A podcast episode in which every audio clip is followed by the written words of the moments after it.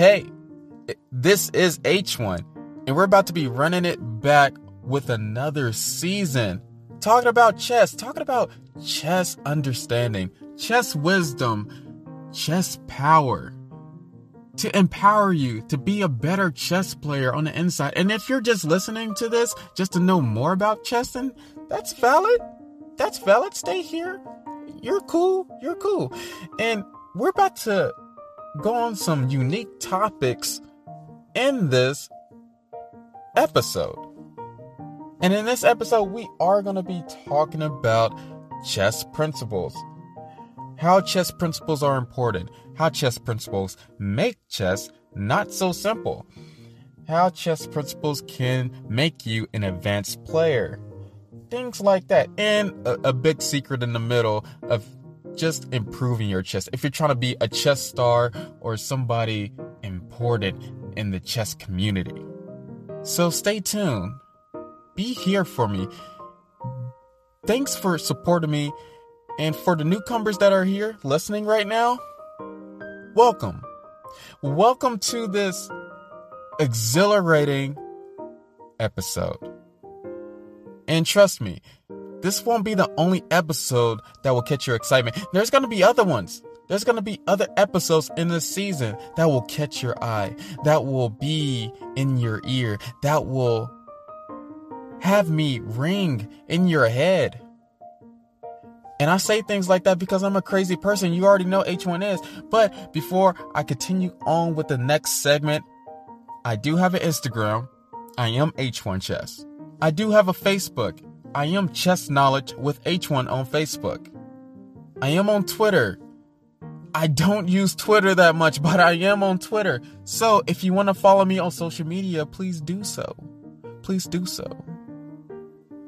And all I ask of you, if you've been consistent with following me, if you've been consistent with my episodes, and you just like and love hearing chess knowledge, please follow here. Stay here, follow here, make sure that you know when H1 is posting. And not only follow, but like, share. If you really like it, share it. That would really support me and that would, if you did that, that would go to H1's heart and make me swell up inside. And I don't normally say stuff like that. Ask my wife. But anyway, let's continue on to the next segment.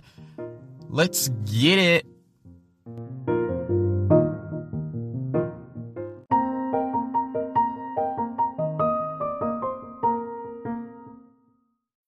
When you need mealtime inspiration, it's worth shopping Kroger, where you'll find over 30,000 mouthwatering choices that excite your inner foodie. And no matter what tasty choice you make, you'll enjoy our everyday low prices, plus extra ways to save, like digital coupons worth over $600 each week. You can also save up to $1 off per gallon at the pump with fuel points. More savings and more inspiring flavors make shopping Kroger worth it every time. Kroger, fresh for everyone. Fuel restrictions apply.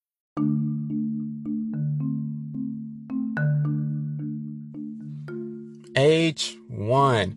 H1. What are chess principles? What is the principle of playing chess? What is it? What is the meaning? H1, tell us now. Well, H1 is undoubtedly going to tell you. Hopefully, I used that word right. But chess principles are fundamental phrases that helps improve your chess.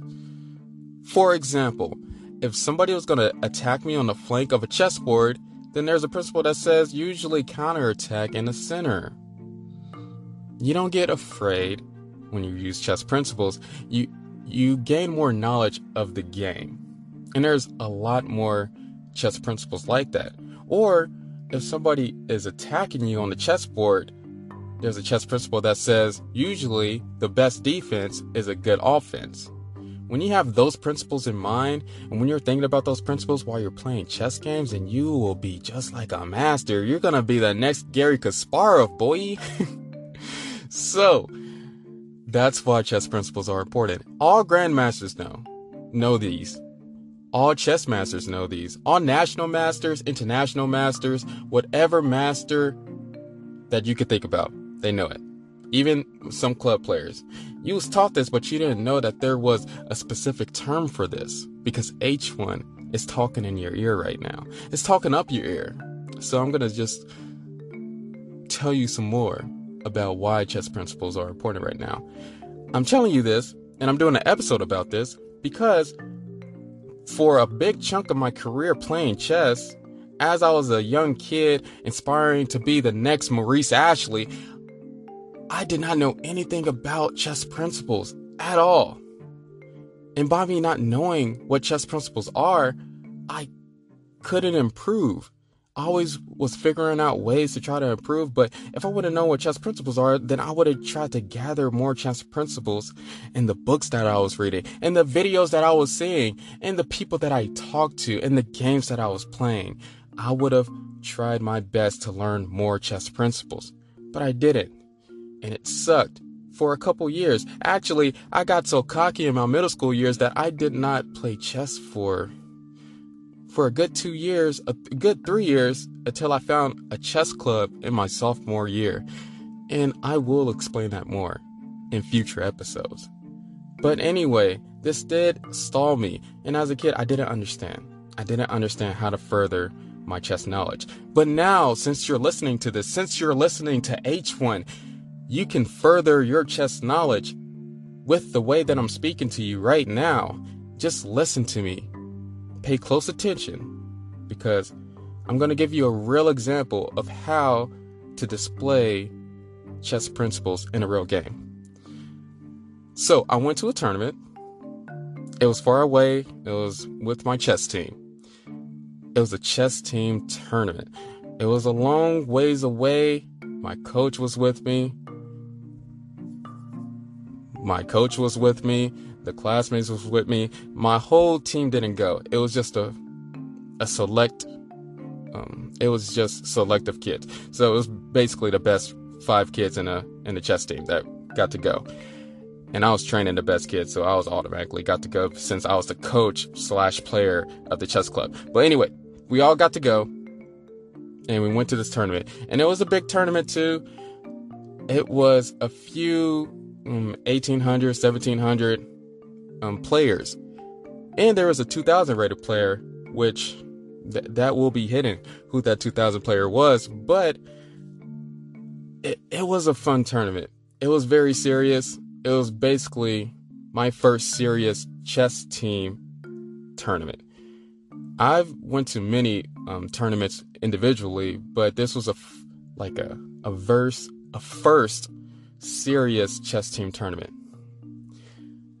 It was four rounds. I won the first two, and we're gonna th- talk about the third game. My team was doing well too. They got some draws, losses, some wins, so they was doing the balance type of work.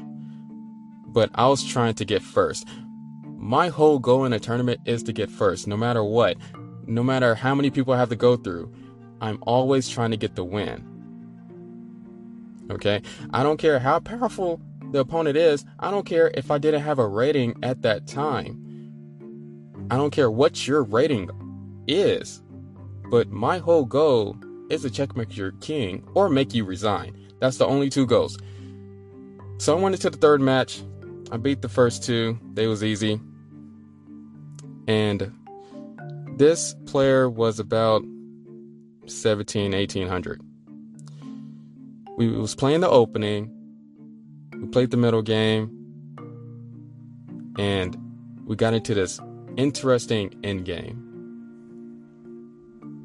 I call this an interesting end game because the end game was it was about seven pawns. It was the, like a lot of pawns still on the board. We only traded like one one pawn throughout the whole game. Not throughout the whole game, but till the end game. And we both have two of our bishops and we traded everything else. We traded the knights, we traded the rooks, we already traded the queen.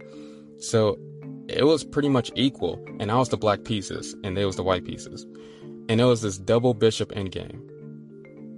And I remember at that moment, at that point, I was looking around, looking at him, and then I was looking at my clock, And then I looked at the board back again. And then I was stumped. I didn't know what to do at that moment because the game was completely equal. Usually, when you're facing people that are least stronger than you, they usually do a blunder about time the middle game hits or the opening, and then you have something to go against. You already have a focus on a weakness, and then you just win the game. But when you go up to like, I don't know, past 1600 rating, it gets harder. You can't just win by waiting until somebody blunders anymore. You have to actually form a strategy, form, temporary positional strategies. And I'll get to that in a second. But it's not that simple. So I still wanted to win. I wasn't going to offer a draw, and I didn't want to draw. I, I needed a win to get to the last round because the person that I was trying to beat, they already won all their games. So as H, when I thought about it for a sec, it was 25 minute games, so I didn't think about it for that long. We still had about 20 minutes because we just traded down a lot of pieces. And before this tournament, I can say without a doubt that I was studying a lot of endgame. And I was studying really hard about positional play and strategy. And I was already confident in my end game. I was probably too confident, but in this game, I was enough confident to know that I can finesse my way into winning the end game. Most people, they focus a lot of attention on the opening in the middle game. And then they just kind of like skim through the end game stuff. But I did the opposite. I actually focused primarily on my end game. Because usually when you focus more on the end game, then that amplifies your play in the middle game. And definitely in the opening. The opening's the easiest thing. The end game is the hardest, and the middle game is the second hardest. Okay? So I was confident, but I didn't really know how to form a plan because when you're first starting chess, your main plan is to checkmate. But I couldn't start off with that. I had to start off with smaller steps. Smaller steps than that. It's like a it's probably like 10 more steps before I even get to checkmate because I knew that my opponent he was really good. So I was thinking, I was thinking, and I was just thinking, how can I make this into not a drawn position? How can I just finesse my opponent? And I don't care how slow it, how much time it takes, but I just wanted to win. And then I thought of a chess principle right there at that moment. It's a chess principle of the principle of two weaknesses. I've read in a book a long time ago, in a chess book and endgame book. The principle of two weaknesses. H1. What the heck is the principle of two weaknesses? Well, H1 is going to tell you the principle of two weaknesses is you cannot just win a chess game with one weakness. You cannot just win a chess game when your opponent has one weakness. You need two weaknesses to usually win a chess game in an endgame. So that's when I first thought about it. I need to make it where my opponent has one weakness and then try to make them have another weakness somehow, some way. But it's going to take some time because basically I have to wait for them to blunder. But if I'm doing more positional moves and just have more strategy, basically it comes down to how much knowledge you have about positional matters, um, temporary positional matters. To because you need temporary positional, um, you need temporary positional mm, you need temporary positional advantages to get concrete to get permanent positional advantages. So that's what I did. I just got advantages slowly but surely. First, I got my bishops, I got their quality right. I got them on diagonals that they can put a lot of pressure on the opponent's side and going after weaknesses. Then I was gathering a little bit more space on the king's side and just squeezing their bishops into making my opponent bishops seem like that they're not doing anything at all. Plus, I even got my king out because usually in the end game, I don't know why I said usually, all usually always in the end game. In most games, you need to get your king out to get the king active, um, to get ready for battle with the king and that's what I did. And as I did those few things, my opponent, I was realizing that my opponent wasn't doing the correct moves. H1 realized this. And that was the main disadvantage that my opponent had. I realized that they didn't study enough on endgame. So while they was just doing moves, protecting moves, um, protecting um, his pawns, and I I felt like that I was getting a handle of the position. And I was. And then that's when I took advantage of the position. I got my opponent into a tactic after I formed my strategy on how to make my position better. And once that happened, it was just downhill from there somehow, some way, I got a few pawns. I had two passed pawns on each side of the board. And those was my two and those was the two weaknesses that I needed to beat him. Because he couldn't stop two of them. But if it was just one pass pawn, he could stop one, but not the two, especially on each side of the board. And then I won the rest of the game. And I was proud of myself because I studied positional games and positional puzzles for a very long time before that. I was up the night before just studying end games.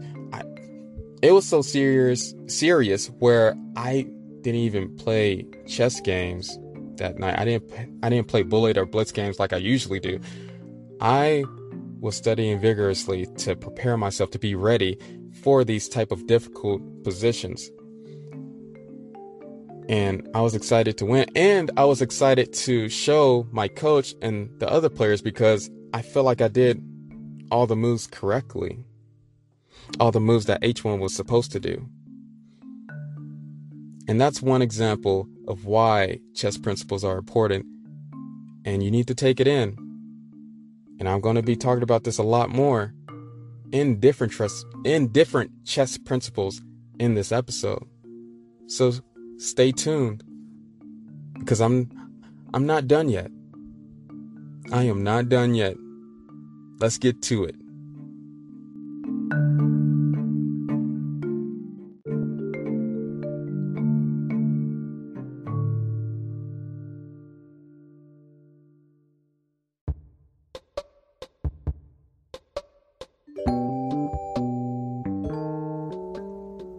Welcome to the waiting room segment, Chess Jokes by H1. And the joke for this episode is Where can you learn how to play chess? Night school. I know, but thanks for listening.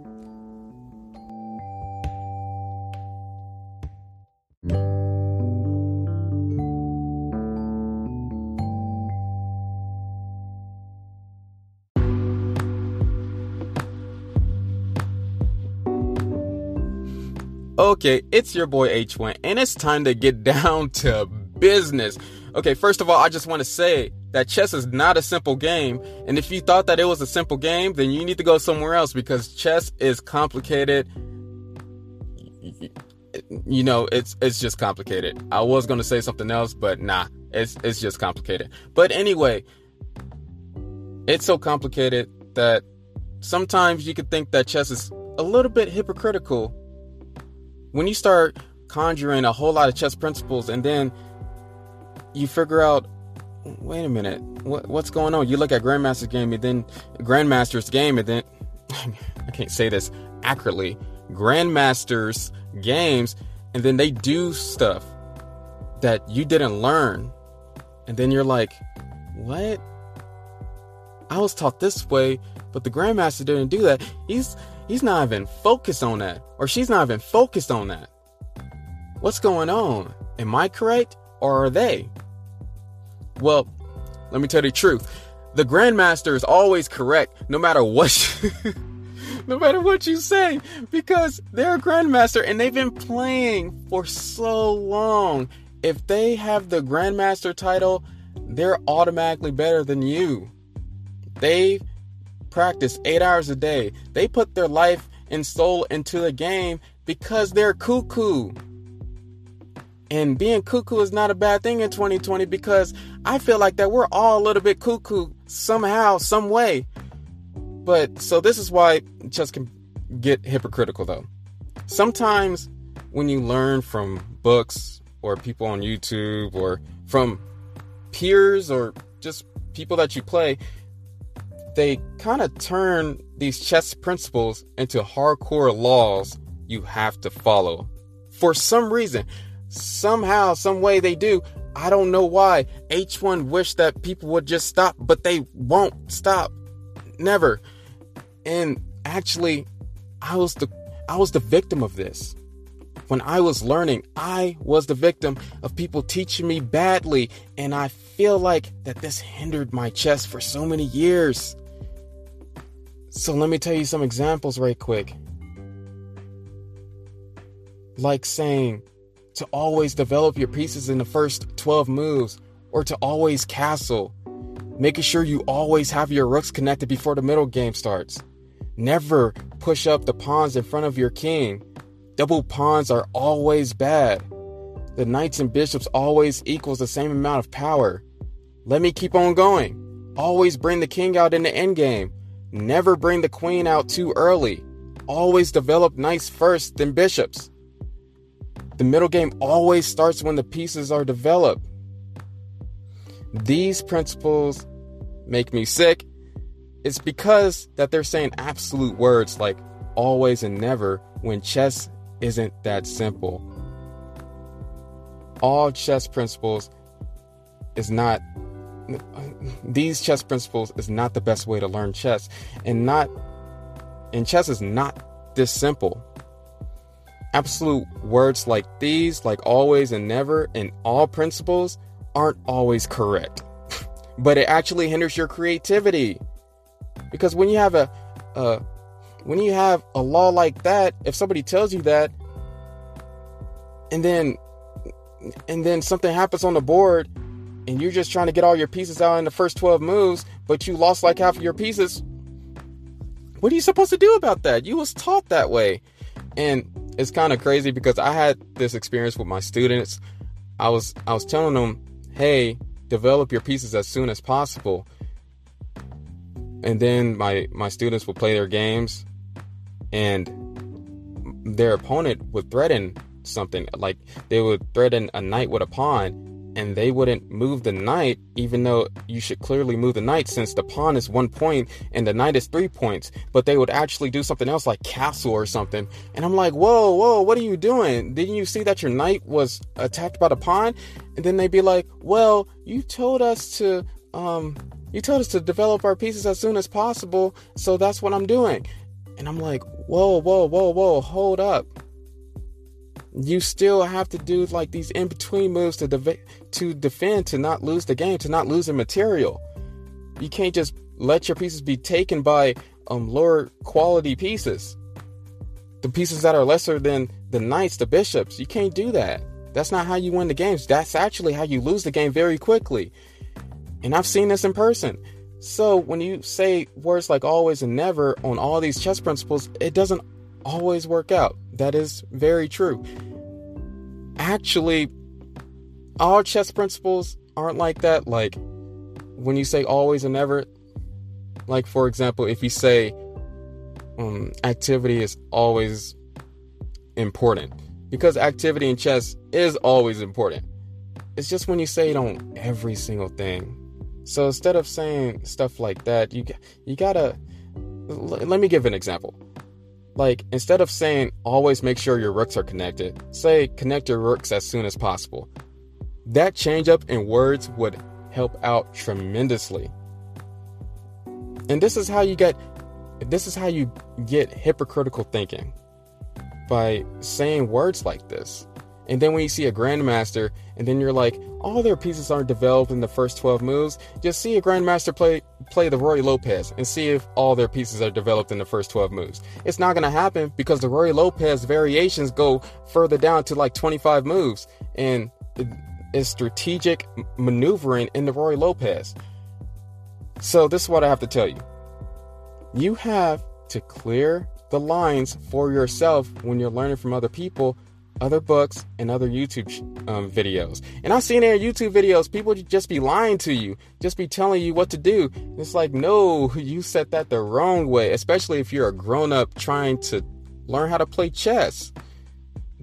That that confuses you because you're not being precise about your wording. You're you're actually confusing me.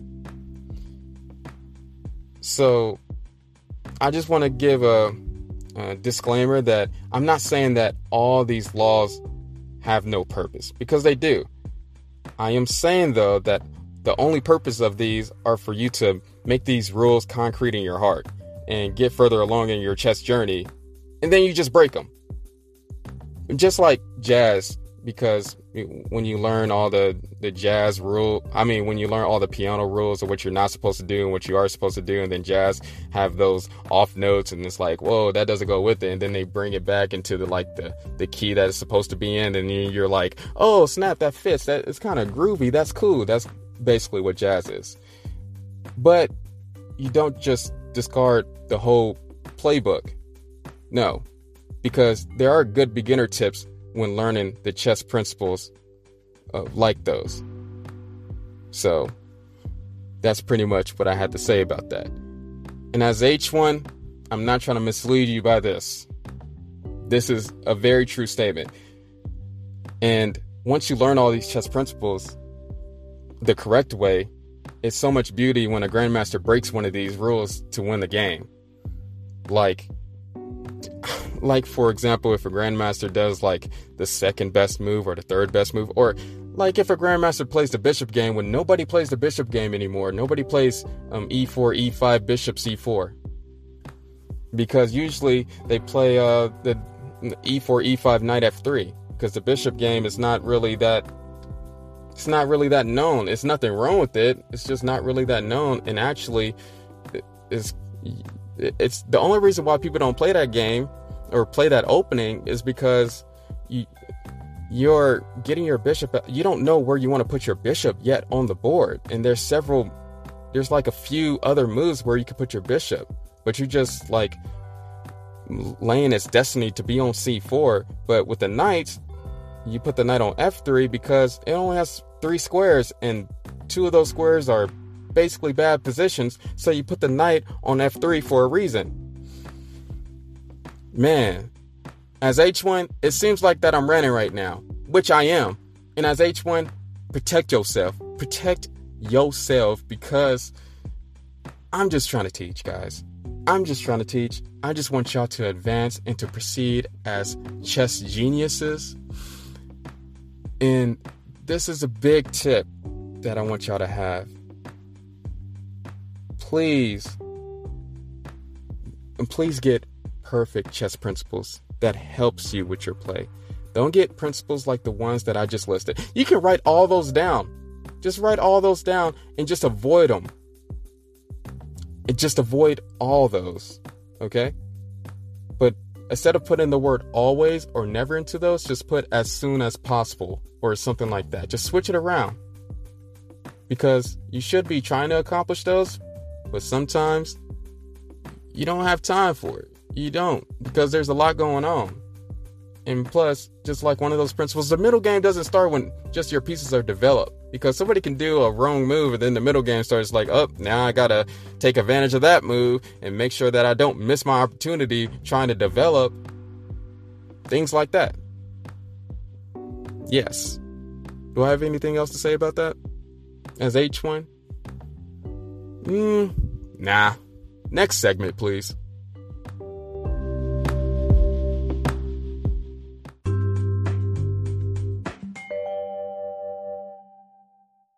Another day is here, and you're ready for it. What to wear? Check. Breakfast, lunch, and dinner? Check. Planning for what's next and how to save for it? That's where Bank of America can help. For your financial to-dos, Bank of America has experts ready to help get you closer to your goals. Get started at one of our local financial centers or 24-7 in our mobile banking app. Find a location near you at bankofamerica.com slash talk to us. What would you like the power to do? Mobile banking requires downloading the app and is only available for select devices. Message and data rates may apply. Bank of America and a member FDIC. This is the waiting room segment. Multiple choice by H1. And the question for this episode is When was Bobby Fischer born? Was it A? 1952? B? 1943? C? 1865? Or D? 2010? If you picked B, you are correct. It was 1943. Thank you for listening.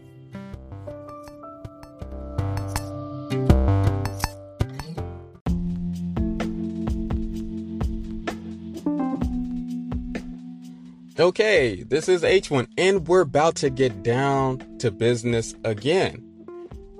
Which I am gonna give you the biggest secret ever in this segment. So keep tuned to that.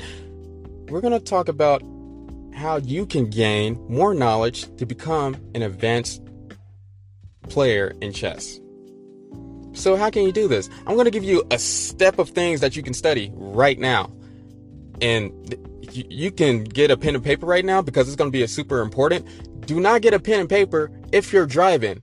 If you're on a long road trip, don't get a pen and paper and don't don't risk your life like that or the other drivers on the road because I know that most of you podcast people be listening to this on the road. Don't do that. Just think about it, put it on your mental note. You can go somewhere safe. You can pull over if you're if you really don't want to forget this and just type everything that I'm about to say right now. Or when you get home because this might be a long say. I don't I don't know. As H1 to get more knowledge. I'm going to tell you this. This is probably one of the number one things that I'm going to tell you is that you can learn from playing and watching Grandmaster games. Grandmaster games are super important to your chess knowledge because when you're learning something, every time, you can't teach yourself. You have to learn from somebody else. Somebody has to give you a book. Somebody has to. It's always somebody relaying the knowledge to you. Like if you was riding a bike, or your parents, or some somebody was teaching you to ride a bike. You don't just get on a bike just assuming how to ride it. No, no, no. Somebody had to show you, or you had to seen it from somewhere for you to ride a bike. So that's the exact same thing. You have to look at Grandmaster games because that's where you're going to learn the most from because they already all the openings that you are playing grandmasters have already played it for centuries. You can even go all the way back to bobby fischer time. You can go all the way back to spassky's time. You can go all the way back to whatever old person time okay? Paul morphy.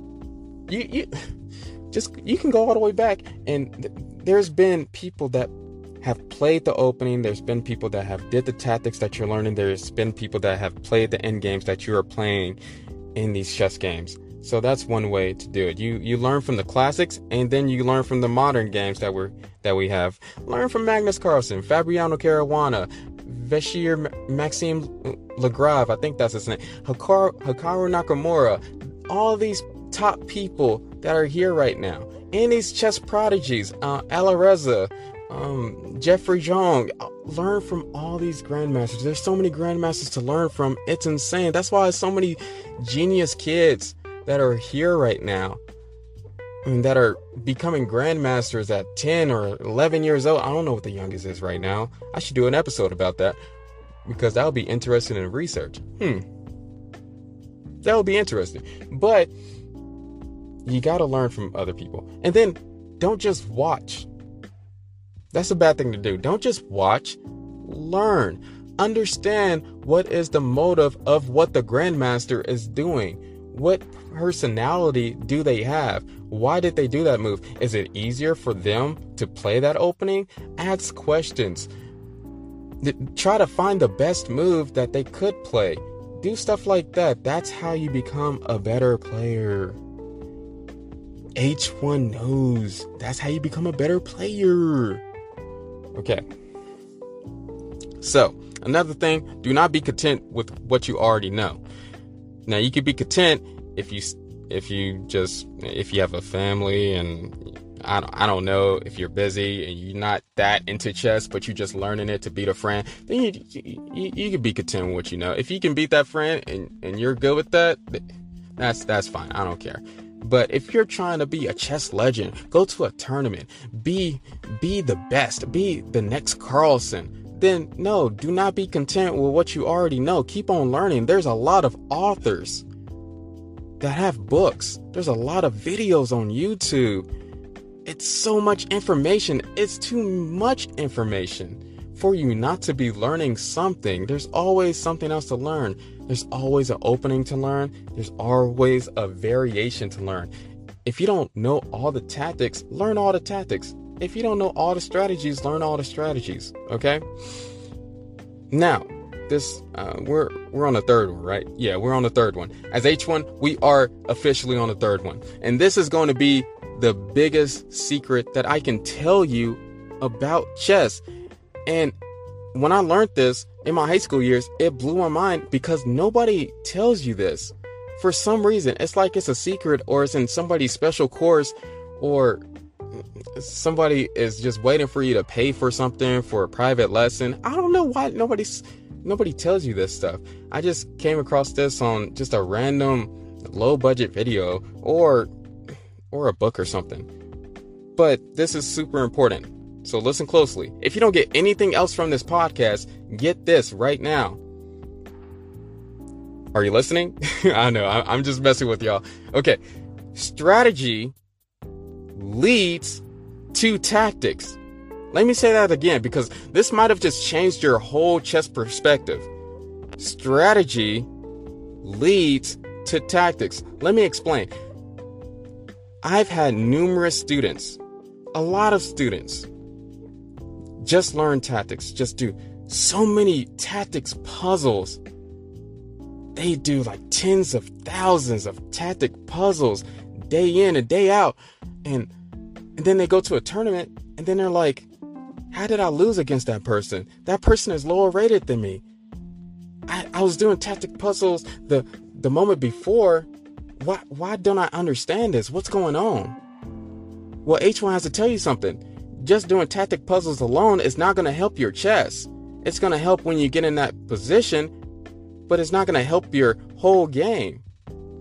And just think about all those tactic puzzles that you just ran through. You probably found a solution to all of them, but there's something else that you need to think about. There's something else that is important to think about when you're doing tactic puzzles. And it's this How did those players get to that point where you got that tactic? And that's the key right there. How did they get to that point to get that tactic? Well, they did strategy. And what is strategy? Well, strategy in chess is different. It deals with temporary positional advantages and permanent positional advantages, like I was talking about in the first sub, uh, in the first segment. It deals with that, and that's the key things that you need to learn. But I'm not saying that tactics is not something that you should be learning, but no, no, I'm because tactics you should know them by heart. It should be concrete in your heart. You should learn all of them. It's a lot of tactics to learn. You should learn the basic ones, the forks, pins, and the forks, pins, and skewers.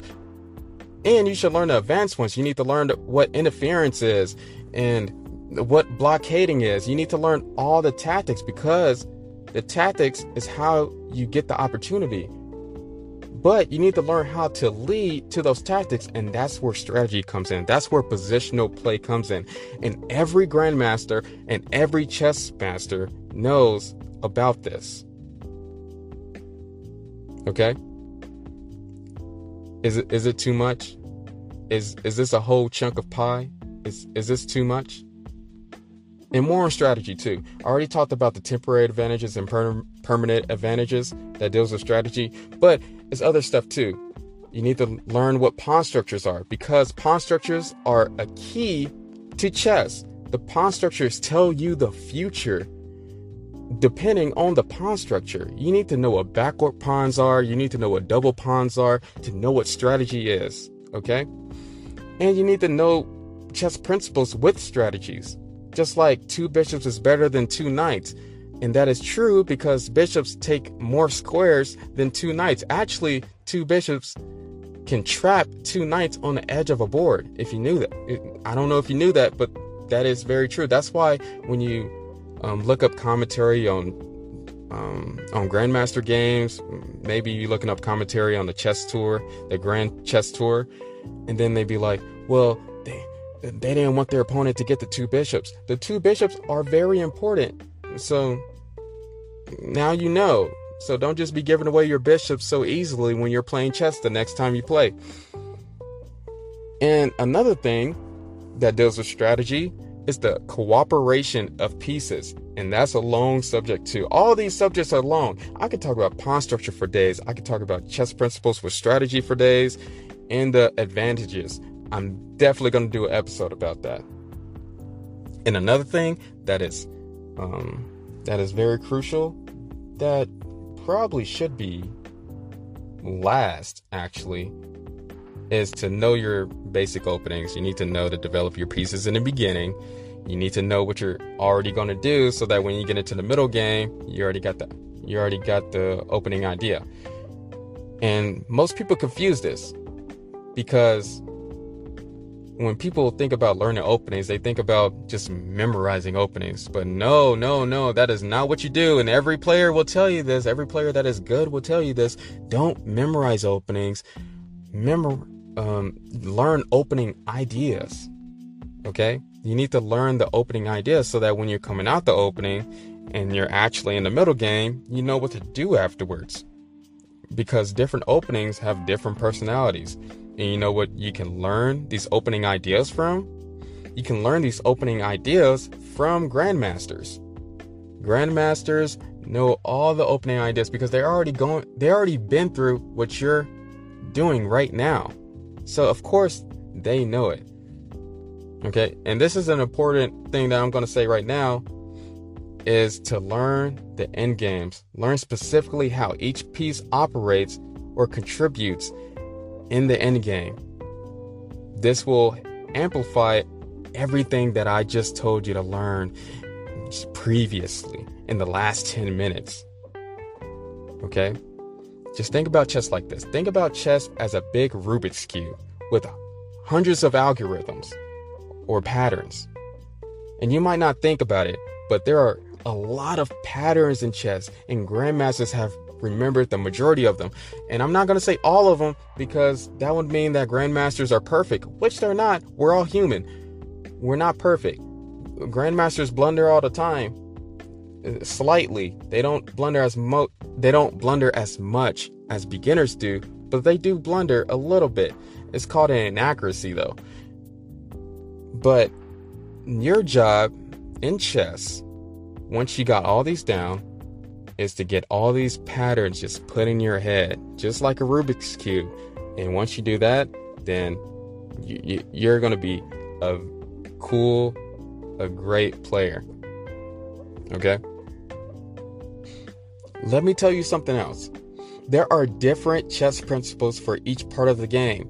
And each and each and as I explain each part of the game, which is the opening, middle game, and end game, there there are different ones for, for each part of the game. I don't know where I was going with that, but there's different ones for each part of the game. And there are so many chess principles, and I can name a few good ones right now. Um, like you you need to learn like the best defense is a good attack, like I said in the beginning. Three minor pieces are usually better than a queen. The key word is usually because you can't just define something as just better than a queen if you're not because you got to take the whole position into account. You got to know where the pawns are, the kings are, the, the next threat is. And then another chess principle, one of my favorite ones that taught me a lot and that increased my chess a lot is the threat is greater than the execution. And that's a big one too. Once you learn how to imp- apply that to your game, that will make your game super solid. So there are many more like these though that will exponentially increase your chess skills. And you need to find them all and apply it. Your job is to find them all, to fish for them, to to go after it. Go after it like it's gold or silver or something. You need to have that hunger to learn more. And I know I explained some of them, but this is just the surface. This is just the surface. This is how big chess is. Everything that I just explained is not all of it, which is crazy. I could talk about chess for years to years to come because there's so much knowledge and there's so much life um, chess knowledge too, uh, life lessons in chess too. And if you don't want to find it, if you message me on H1 Chess on Instagram or message me on my YouTube channel, Chess Knowledge with H1, or Facebook, Chess Knowledge with H1, then I you don't have to search for them. You can come here on the podcast. If you want to learn more about chess principles, then just message me. Show me the love and and and the interest that y'all have with this because I would be super excited to do a part 2 to this podcast. And yes, I know it it seems like you don't like know like what my facial expression is, but yes, I am smiling right now because I enjoy talking about and playing chess. So, yes, if you want to go over more ch- chess principles like these, just let me know. Let me know in the messages. Okay?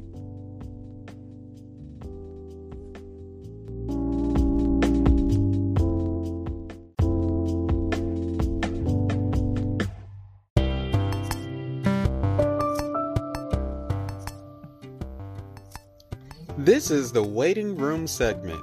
Quotes by H1. And the quote of this episode is Don't try to climb the rating ladder without a helmet.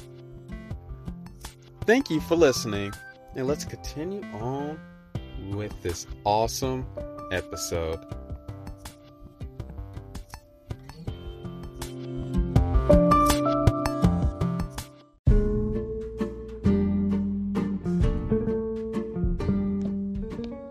This is H1, and yes, yes, I am sorry. It is ending. But as I end this, I just want to say thanks for listening. And I appreciate all of you, all of you that has been there since the first season. And I, I am excited for the second season. I, I really am. And if you like this content, please follow, please just make sure that you're going to be up to date to every episode that I'm doing, which is going to be at 4:30 every Tuesday. No doubt. It's definitely going to be on Tuesday. So, and plus, if you have any questions, please message me on Anchor or on my Instagram, H1 Chess. Just message me if you have any questions. And I just want to say that you're welcome to come back anytime, anyway. And if you need this knowledge again, just just replay it. You know, just keep on replaying it because I, I research a lot of stuff to get this done, and I am really glad that I can share my experiences with other people. So, let's let's get ready for the next episode. I think the next episode is going to be about uh, something like I don't know. Mm. All I know is that it's going to be something special. Is that good enough? It's, it's going to be special no matter what. I, I promise you it is. If you come back, I promise you it is. It's going to touch your heart dearly. It's going to touch your heart dearly. Oh, okay, okay. Hey, be back here, same time. We're going to run it back with some more chess knowledge. Peace.